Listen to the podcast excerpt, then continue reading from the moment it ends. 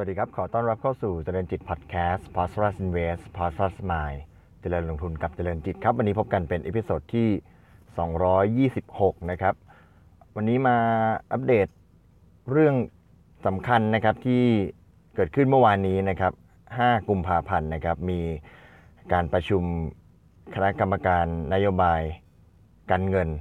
นะครับ หรือว่ากนงนะครับ ก็มีการตัดสินใจ ที่บ้านเรา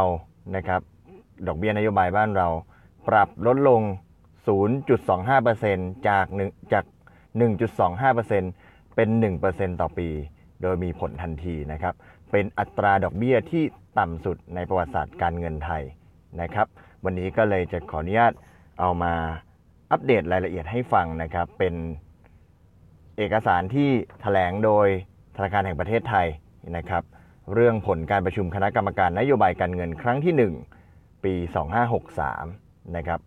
คุณทิศนันมาริกามาศนะครับ เลขานุการคณะกรรมการนโยบายการเงินหรือกรงงครับ ได้แถลงผลประชุมกรงงในวันที่ 5 กุมภาพันธ์ที่ผ่านมา นะครับ ในการตัดสินนโยบายในยคณะกรรมการประเมินว่าเศรษฐกิจไทยปี 2563 เนี่ยมีแนวโน้มขยายตัวต่ำกว่าประมาณการเดิม แล้วก็ต่ำกว่าระดับศักยภาพมากขึ้นนะครับ จาก ปัจจัยหลัก 3 ปัจจัยนะครับก็คือการระบาดของไวรัสโคโรนาความล่าช้าของพรบงบประมาณรายจ่ายประจำปี แล้วก็ภัยแล้งนะครับ ในส่วนอัตราเงินเฟ้อทั่วไปเนี่ยมีแนวโน้มต่ำกว่าขอบล่างของกรอบเป้าหมายการเงินตลอดช่วงประมาณการนะครับเสถียรภาพการเงินมีความเปราะบางเพิ่มมากขึ้นจากแนวโน้มการชะลอตัวของเศรษฐกิจนะครับ ในสถานการณ์เช่นนี้เนี่ย คณะกรรมการมองว่าจำเป็นอย่างยิ่งที่จะต้องประสานมาตรการทั้งการเงินและการคลัง คณะกรรมการก็เห็นว่านโยบายการเงินที่ผ่อนคลายเพิ่มขึ้น จะช่วยลดผลกระทบจากปัจจัยลบที่เกิดขึ้นนะครับ รวมถึงสนับสนับสนุนสภาพคล่อง และการปรับปรุงโครงสร้างหนี้ให้กับภาคธุรกิจและครัวเรือนที่ได้รับผลกระทบรุนแรง จากการชะลอตัวของเศรษฐกิจนะครับ จึงต้องเร่งดำเนินการให้เกิดผลชัดเจนขึ้น จึงเห็นควรให้ลดอัตราดอกเบี้ยนโยบายในการประชุมครั้งนี้นะครับ ก็ เท่ากับว่าปัจสามปัจจัยหลักที่ทางคณะกรรมการนโยบายการเงินมองนะครับว่าเป็นปัจจัยเสี่ยงที่เพิ่มขึ้นก็คือเรื่องของไวรัสโคโรนาพรบงบประมาณรายจ่ายประจำปีที่ล่าช้านะครับแล้วก็เรื่องของภัยแล้งนะครับแล้วก็มองว่าเศรษฐกิจมีแนวโน้มชะลอตัวนะครับแล้วก็การลดดอกเบี้ย หรือว่าผ่อนคลายนโยบายการเงินเนี่ยก็จะช่วยลดผลกระทบ แล้วก็เพิ่มสภาพคล่องกับการแล้วก็การปรับปรุงโครงสร้างนี้ให้กับภาคธุรกิจนะครับดอกเบี้ยลดลง ดอกเบี้ยนโยบายลดลง ก็ทำให้ดอกเบี้ยของกลุ่มธนาคารเนี่ย มีแนวโน้มจะลดลงตาม ก็จะไปช่วยเรื่องของการปรับสภาพคล่องแล้วก็เรื่องของหนี้ของธุรกิจต่างๆนะครับรวมถึงภาคครัวเรือนด้วยนะครับมาดูแถลงการกันต่อนะครับ คณะกรรมการนโยบายทางการเงินเห็นว่า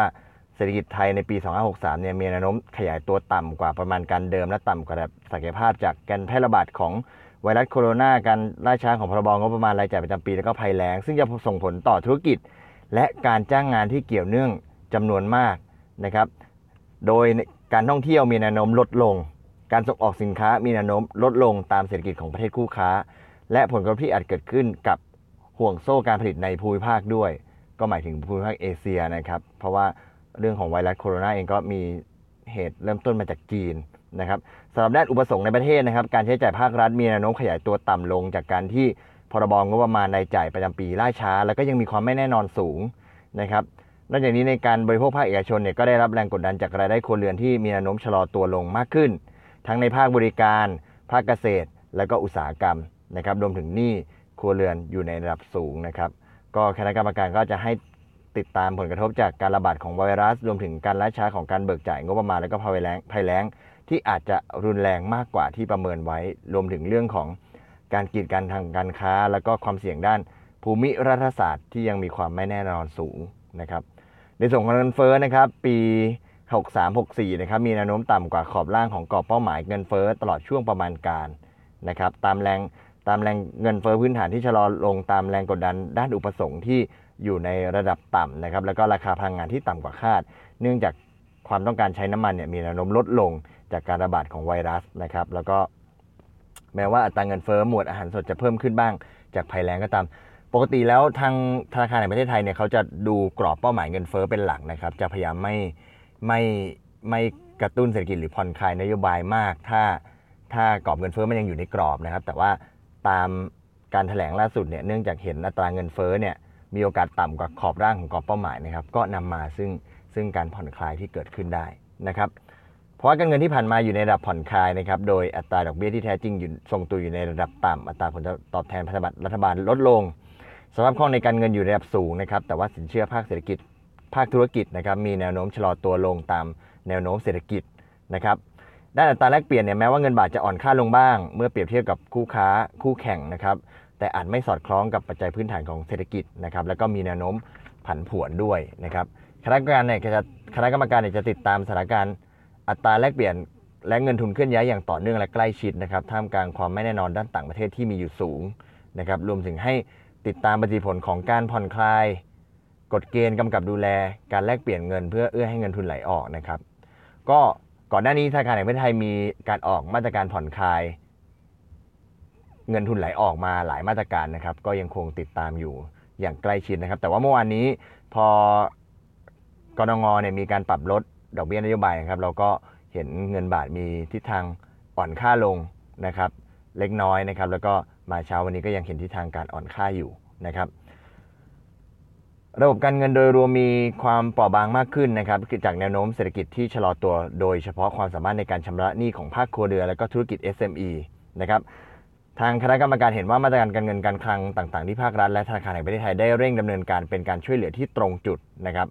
ทั้งนี้เนี่ยคณะกรรมการจะติดตามประสิทธิผลของมาตรการต่างๆ อย่างใกล้ชิด รวมถึงติดตามพฤติกรรมการก่อหนี้และความสามารถในการชำระหนี้ของภาค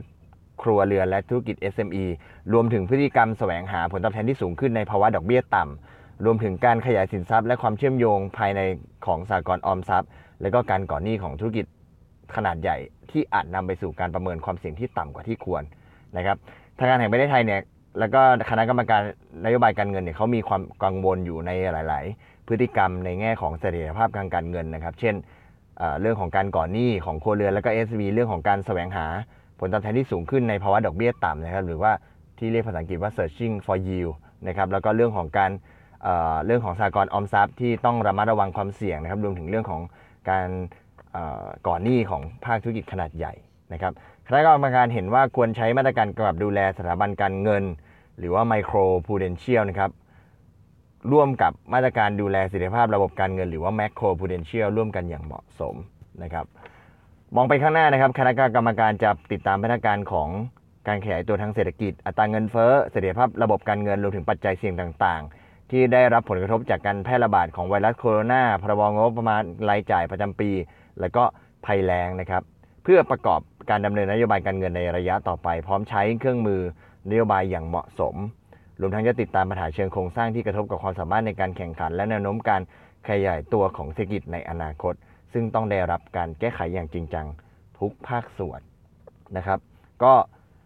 ออกมาสรุปนะครับก็คณะกรรมการนโยบายการเงินลดดอกเบี้ยของบ้านเราลง 0.25%จาก 1.25 เป็น 1%นะครับต่ำที่สุดในประวัติศาสตร์การเงินไทยนะครับ แล้วก็ดูแนวโน้มการถแถลงเนี่ยค่อนข้างจะผ่อนคลายนะครับ เรื่องของเงินเฟ้อเนี่ยที่เคยเป็นประเด็นกังวลเนี่ยก็เหมือนกับลด ลดความสำคัญลงไปนะครับมาโฟกัสที่เรื่องของการชะลอตัวของเศรษฐกิจ แล้วก็เน้นเรื่องการผ่อนคลายเพื่ออช่วยเหลือ เป็นมาตรการช่วยเหลือผลกระทบ เกี่ยวกับเรื่องของเศรษฐกิจที่ชะลอตัวลง แล้วก็ไปเน้นเรื่องของการเรื่องของสภาพคล่อง แล้วก็การปรับโครงสร้างหนี้ของภาคธุรกิจ แล้วก็ภาคครัวเรือนที่ได้รับผลกระทบด้วยนะครับส่วนปัจจัยเสี่ยงที่ทางธนาคารแห่งประเทศไทยยังติดตามอยู่ก็ยังติดตามอยู่ แต่ว่าก็เหมือนจะ เน้นอย่างที่ได้เรียนนะครับ ก็เน้นไปที่เรื่องของการกระตุ้นของภาคครัวเรือนและก็ภาคธุรกิจที่ได้รับผลกระทบมากกว่านะครับแล้วก็ยังคงติดตาม 3 ปัจจัยเสี่ยงก็คือเรื่องของไวรัสโคโรนาเรื่องของงบประมาณรายจ่ายประจำปี แล้วก็เรื่องภัยแล้งต่อไปนะครับเมื่อวานนี้บ้านเรานะครับ ตลาดหุ้นนะครับ ช่วงที่ประกาศลดดอกเบี้ยนะครับ ช่วงบ่ายนะครับ ก็ ตลาดยังไม่ได้ตอบสนองมากนักนะครับ มีการปรับลดลงจากบวก4เดือนลงไปเหลือบวกลบ0นะครับ แต่หลังจากนั้นเนี่ยก็มีการดีดกับร้อนแรงเลยนะครับ สุดท้ายปิดไปบวก 14.76 จุดนะครับ อยู่ที่ 1,534.14 จุดนะครับ ช่วงบ่ายเมื่อวานนี้เนี่ย มีปัจจัยบวกเข้ามาว่า ไม่ว่าจะเป็นสื่อจีนก็ดีหรือสื่ออังกฤษก็ดีนะครับ มีการออกข่าวว่าสามารถที่จะค้นพบ มีนักวิจัยนี่สามารถค้นพบตัว วัคซีนแล้วก็ยาที่จะสามารถรักษาตัวไข้หวัดที่มาจากไวรัสโคโรนาได้นะครับ ก็เป็นปัจจัยบวกที่หนุนให้ตัวตลาดหุ้นบ้านเราเมื่อวานนี้ปรับตัวขึ้นค่อนข้างแรงในช่วงบ่ายนะครับ แล้วก็ต่อเนื่องตอนกลางคืนนะครับดัชนีหุ้นทางฝั่งสหรัฐนะครับดาวโจนส์เนี่ยก็เพิ่มขึ้นอีก 483 จุดนะครับ ก็ได้รับปัจจัยบวกจากตัวเลข เศรษฐกิจของทางสหรัฐนะครับไม่ว่าจะเป็นการจ้างงานภาคเอกชนเพิ่มขึ้น สูงสุดนับตั้งแต่เดือนพฤษภาคมปี 2015 แล้วก็สูงกว่าที่นักวิเคราะห์คาดไว้นะครับรวมถึงเเรื่องของดัชนีภาคบริการของสหรัฐนะครับในเดือนมกราคมเนี่ยอยู่ที่ 55.5 นะครับก็สูงสุดนับตั้งแต่เดือนสิงหาคมปีที่แล้วนะครับแล้วก็สูงขึ้นจากระดับเเดือนธันวาคมที่อยู่ที่ 54.9 ในขณะเดียวกันเนี่ยข้อมูลดัชนีผู้จัดการฝ่ายจัดซื้อหรือ PMI เนี่ยก็ ปรับขึ้นสู่ระดับ 53.4 ในเดือนมกราจากระดับ 52.8 ในเดือนธันวา แล้วก็เป็นการปรับตัวเพิ่มขึ้นสูงสุดในรอบ 10 เดือนนะครับ ก็ตัวตัวเลขเศรษฐกิจที่เป็นในเชิงบวกของสหรัฐเนี่ยเข้ามามีน้ำหนักสูงกว่าความกังวล ผลกระทบทางเศรษฐกิจที่เกิดจากการแพร่ระบาดของไวรัสโคโรนานะครับ ก็ตลาดมาโฟกัสในเรื่องของปัจจัยตัวเลขเศรษฐกิจ แล้วก็ตัวการ ความกังวลของไวรัสก็ลดน้อยลงไป ก็ทำให้ดัชนีทางฝั่งอเมริกาเนี่ยก็เพิ่มสูงขึ้นของบ้านเรามีการปรับลดดอกเบี้ย แล้วก็มีข่าวเรื่องของการค้นพบไวรัสตัวยารักษาไวรัส ก็ทำให้ตลาดยิ่งบวกขึ้นไปอีกนะครับแล้วยกตัวอย่างของบ้านเราเมื่อวานนี้ผู้ป่วยนะครับผู้ป่วยชาวไทยที่เป็นมีอาชีพขับแท็กซี่ที่ติดเชื้อมาจากนักท่องเที่ยวชาวจีนเนี่ยก็ออกมาแถลงข่าวว่าได้รับการรักษาหายแล้วพร้อมกลับบ้านแล้วนะครับ ก็เป็นปัจจัยที่